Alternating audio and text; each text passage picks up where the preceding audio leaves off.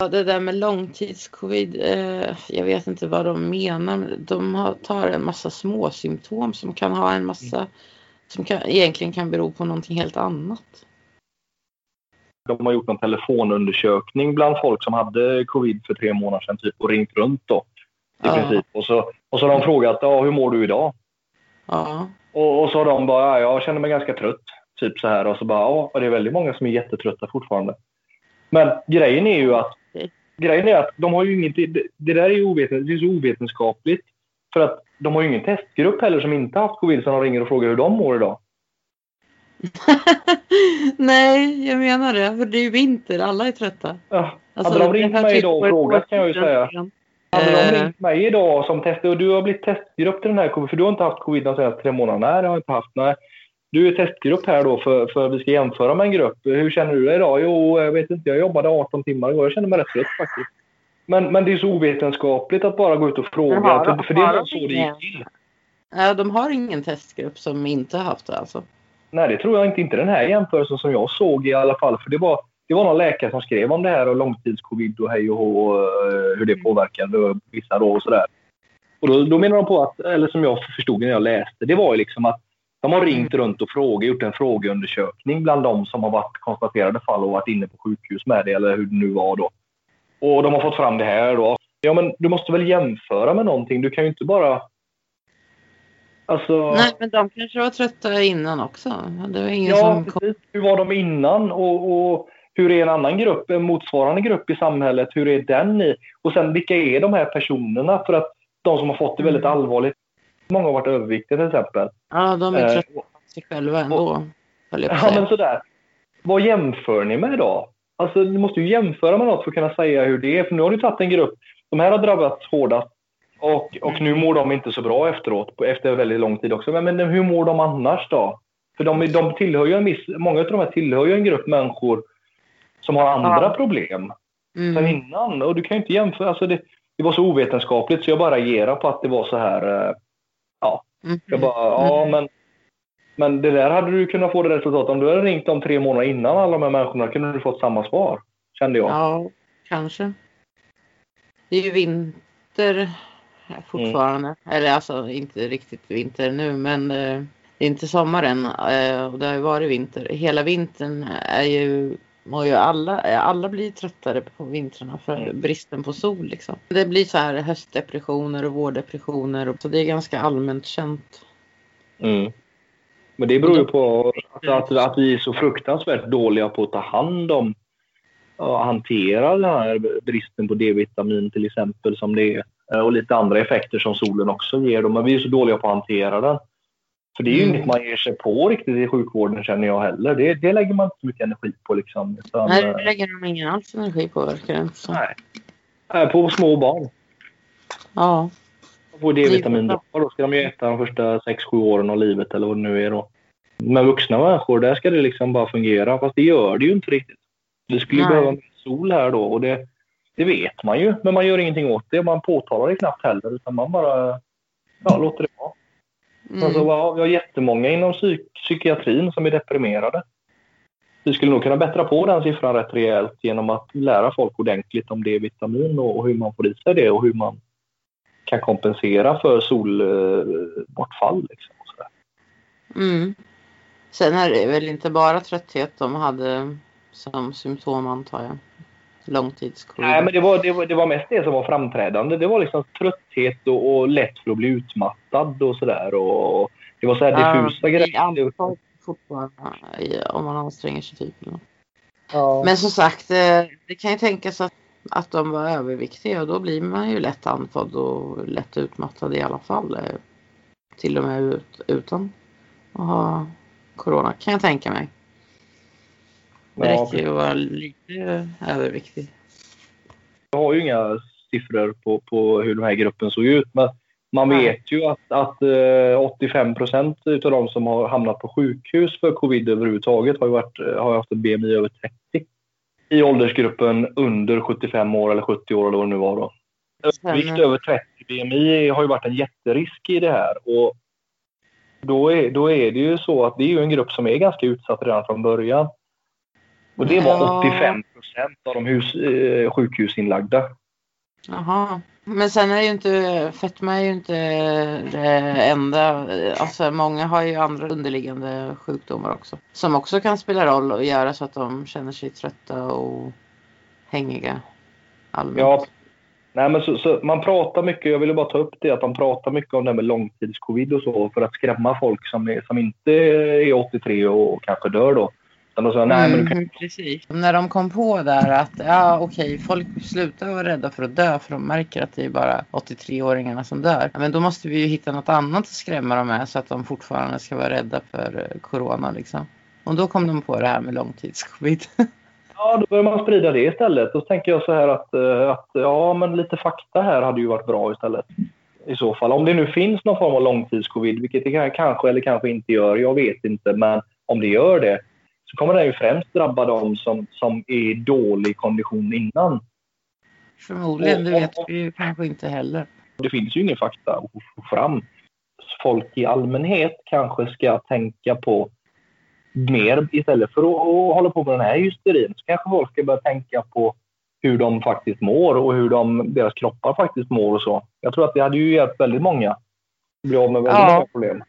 Ja, det hade du ju. Det spelar ingen roll om du bara har en vanlig förkylning eller liksom, det behöver inte alls vara corona. Så kan du ändå må dåligt jätte, jättelänge efteråt. Om du inte, ja, ja. För att du förlorar jättemycket näringsämnen av sjukdom. Och det är ju fakta liksom. Och då måste du tillföra sen.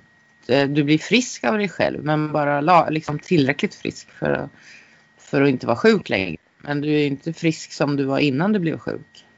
Du, det måste Nej. du aktivt göra, liksom tillföra de näringsämnena igen. Ja, men så är det. Det är ju mycket vitaminer och mineraler och sånt och, och, till exempel. Och, och är du då sjuk en, en längre period och inte äter så bra då liksom och sådär. Vilket ofta mm. blir följden. Eller spyr upp allting du äter. Liksom. Ja, då, då, då hamnar du i en obalans och det kan ju ta flera, flera veckor eller månader innan du kommer ja. tillbaka. Om du inte ja. aktivt, om du inte aktivt försöker liksom jobba upp det. Mm. Så det är där, om de bara skickar hem folk som har frisknat till från corona eller från vilken annan förkylning som helst eller annan sjukdom och säger lev som vanligt och nu är du frisk liksom. Ja, då är det kanske inte så konstigt om de är trötta och hängiga tre månader senare om de bara fortsätter att leva som vanligt. Som Nej, går man hem och, le- går man hem och lever på cola och chips och hamburgare. Ja, ja, precis. Som inte, som inte ens innehåller de här näringsämnena som du behöver. Och det där är ju ja. alldeles för vanligt. Ja, jag, tycker... jag tror det. För att det måste, sånt måste man nog tänka lite på själv. Jag tror inte de upplyser så jättebra om det. Nu vet nej, inte jag för att jag... Nej. De är inte så jätteduktiga på det, är ju min erfarenhet i alla fall. Alltså, det är väldigt få, få människor, få svenskar så där, som, som är väldigt insatta i vad man bör äta till exempel. Eller hur man bör så. Det, det, folk ja, fattar, fattar ju det. någonstans att man bör äta lite olika. Det är bra att äta lite grönsaker ibland. Jo, så är det ju. Men, mm. men det där är ju lite mer komplext än så. Jag äter ju någon grönsak om dagen så att det blir väl bra det här. Det, ja, fast många hade mått väldigt mycket bättre genom att äta mycket mer saker som, som de inte äter idag. Samt låta bli andra saker som de inte borde äta. Ja, men jag, själv, jag själv är jättedålig på det. Jag äter det som är gott och skiter i det som är nyttigt ungefär. Så att jag är dåligt, dålig förebild där. Men det är ju mitt problem. Och jag begär inte heller att någon ska liksom, stänga ner landet för att jag riskerar att bli sjuk. Det är mitt problem. Ja, men så, så är det väl. Och du har ju ändå den insikten någonstans att ja, visst, jag kanske blir lättare förkyld om jag inte... Om jag inte äter precis perfekt. Och det är väl ingen som orkar det. Jag fattar det också. Men, men väldigt många är väldigt, väldigt dåligt insatta i hur det fungerar. Mm. Och många hade ju haft en väldig behållning av att faktiskt sätta sig in lite i frågan. Det hade ju varit en betydligt viktigare fråga än den här coronagrejen som de håller på med just nu. Och ja, och säga åt folk att gå runt med masker är ju helt meningslöst. Men Nej. vad de borde ha gjort är ju liksom försöka lära folk vikten av att eh, hålla D-vitaminhalten på en mm. normal nivå och inte för låg liksom, vintertid Nej. heller. Precis, och även lite andra vitaminer och mineraler och kanske ja. lite, av att lite grann röra på sig lite mer. Det hade, ja. det hade ju ja. tagit bort bort, det hade ju tagit bort väldigt mycket av sjukdomarna vi har i samhället. Mm. Liksom. Men det gör man inte av någon anledning. Fastän det sitter ju massa människor inom, inom sjukvård och det andra. Finns, det finns inga pengar att tjäna på friska människor. Jag tror fan att det är så jävla illa alltså. Ja, det, det ligger ju något i det där. För att det låter ju som en konspirationsteori om man bara hör det så. Men, ja, men det gör det ju. Och det, ja, det, det tror jag att det också gör. Det, fram, det, det framstår ju som det. Men, men varför gör ingen någonting åt det då? Alltså, ja, men precis. För det skulle ju vara så lätt gjort egentligen. Ja, ja men vi har... Vi har, ju, vi har ju x antal läkare och, och näringsfysiologer på olika sjukhus och, och vårdcentraler och mottagningar runt om i hela landet här. Om de ja. bara la en drive där på och bara börja tala om att det här är ju bra om man äter och det här är ju bra om man får i sig och bara hamra in det, så hade man ju mm. blivit, säkert, blivit av med massa problem. Men man gör inte det. Nej, och det verkar inte som att läkarna själva vet det. De är bara inlästa på sina...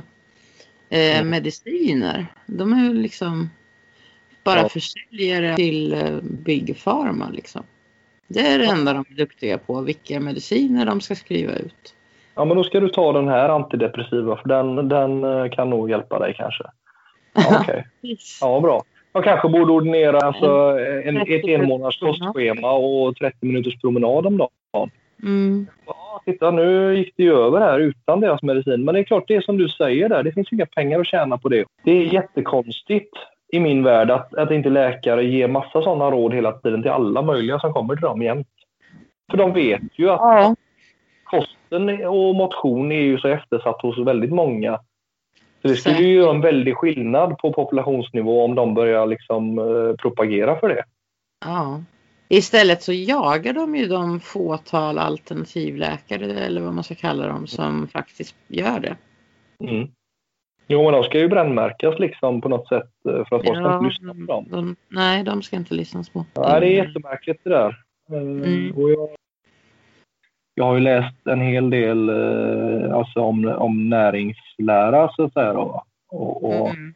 det hänger ju lite grann ihop med, med min träning och sådär också och Mm. Och det finns ju mycket där alltså det, som man inte riktigt... Ja, alltså, träning, förbränner ju, träning förbränner ju också en massa vitaminer, så att du måste ju kompensera för det, antar jag. Ja, men det, det får man ju göra, så att man, man, det gäller ju att balansera. Och ska träningen ge så mycket effekt som den kan ge? För det är ju så här att insatsen du lägger i ena änden, det är ju en sak, alltså ditt arbete i det. Mm.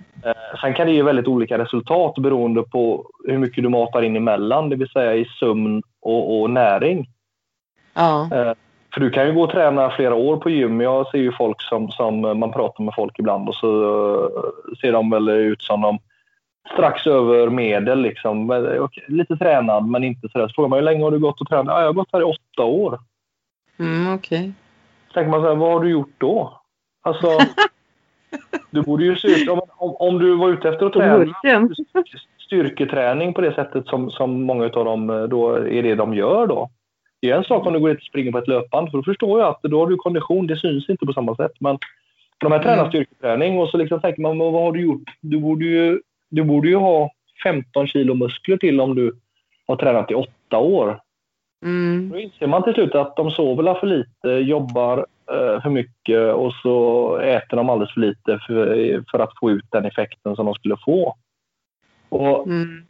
så, så det intresserar mig så mycket så jag börjar läsa en hel del om det här med, med, och det mm. gör en enorm skillnad effektmässigt. Alltså, alltså i, vad får du ut av din träning? Det, och det gör väldigt mycket skillnad hur du äter och sover. Och det, mm. gäller, ju, och det gäller ju inte bara den som tränar då, tänker man ju efter en stund. Såklart. Utan nej, nej, precis. Som bara lever sitt liv. För att din kropp kommer mm. att må mycket bättre om du äter mycket bättre och sover bättre. Ja. De, de gjorde en studie eh, apropå, apropå förkylningar som covid då. Eh, så, så gjorde de ju en studie där de faktiskt försökte smitta folk med förkylning. Helt okay. enkelt. Hur de, då? Genom att hosta på dem? Eller? Ja, men de framställde väl någon, de hade väl virus liksom, eller förkylningsvirus eh, då. Så, så spädde de ut det i vatten helt enkelt, så sprayade de det i ansiktet på dem x antal gånger om dagen. Som en klinisk studie då, på ett par hundra personer då. Så gjorde mm. de två grupper. Den ena gruppen fick sova sex timmar om, per natt. Tre grupper gjorde de nog förresten, ja. Och en grupp fick sova åtta timmar och en grupp fick sova tio timmar per natt. Okay. De, de hade ju som direktiv då att de skulle gå och lägga sig vid den tiden och gå upp till den här tiden. Mm. Och de som sov sex timmar jämfört med de som sov tio timmar. Mm. Hade ju, de hade ju alltså sextio procent större risk att bli förkylda under den här perioden. Mm. Så stor skillnad gjorde vad man kan se då på de här grupperna, bara sömnen på, på sjukdom. Ja. Då kan man ju lägga till äh, lite vitaminer så skulle skillnaden bli ännu större. Ja, det skulle den bli. Du skulle säkert kunna äh, fördubbla risken eller halvera den då, om vilket håll man mm. nu tittar. Äh, mm. Utan problem. Men, hur, men minns du hur många som fick det överhuvudtaget äh, av de som sov tio timmar?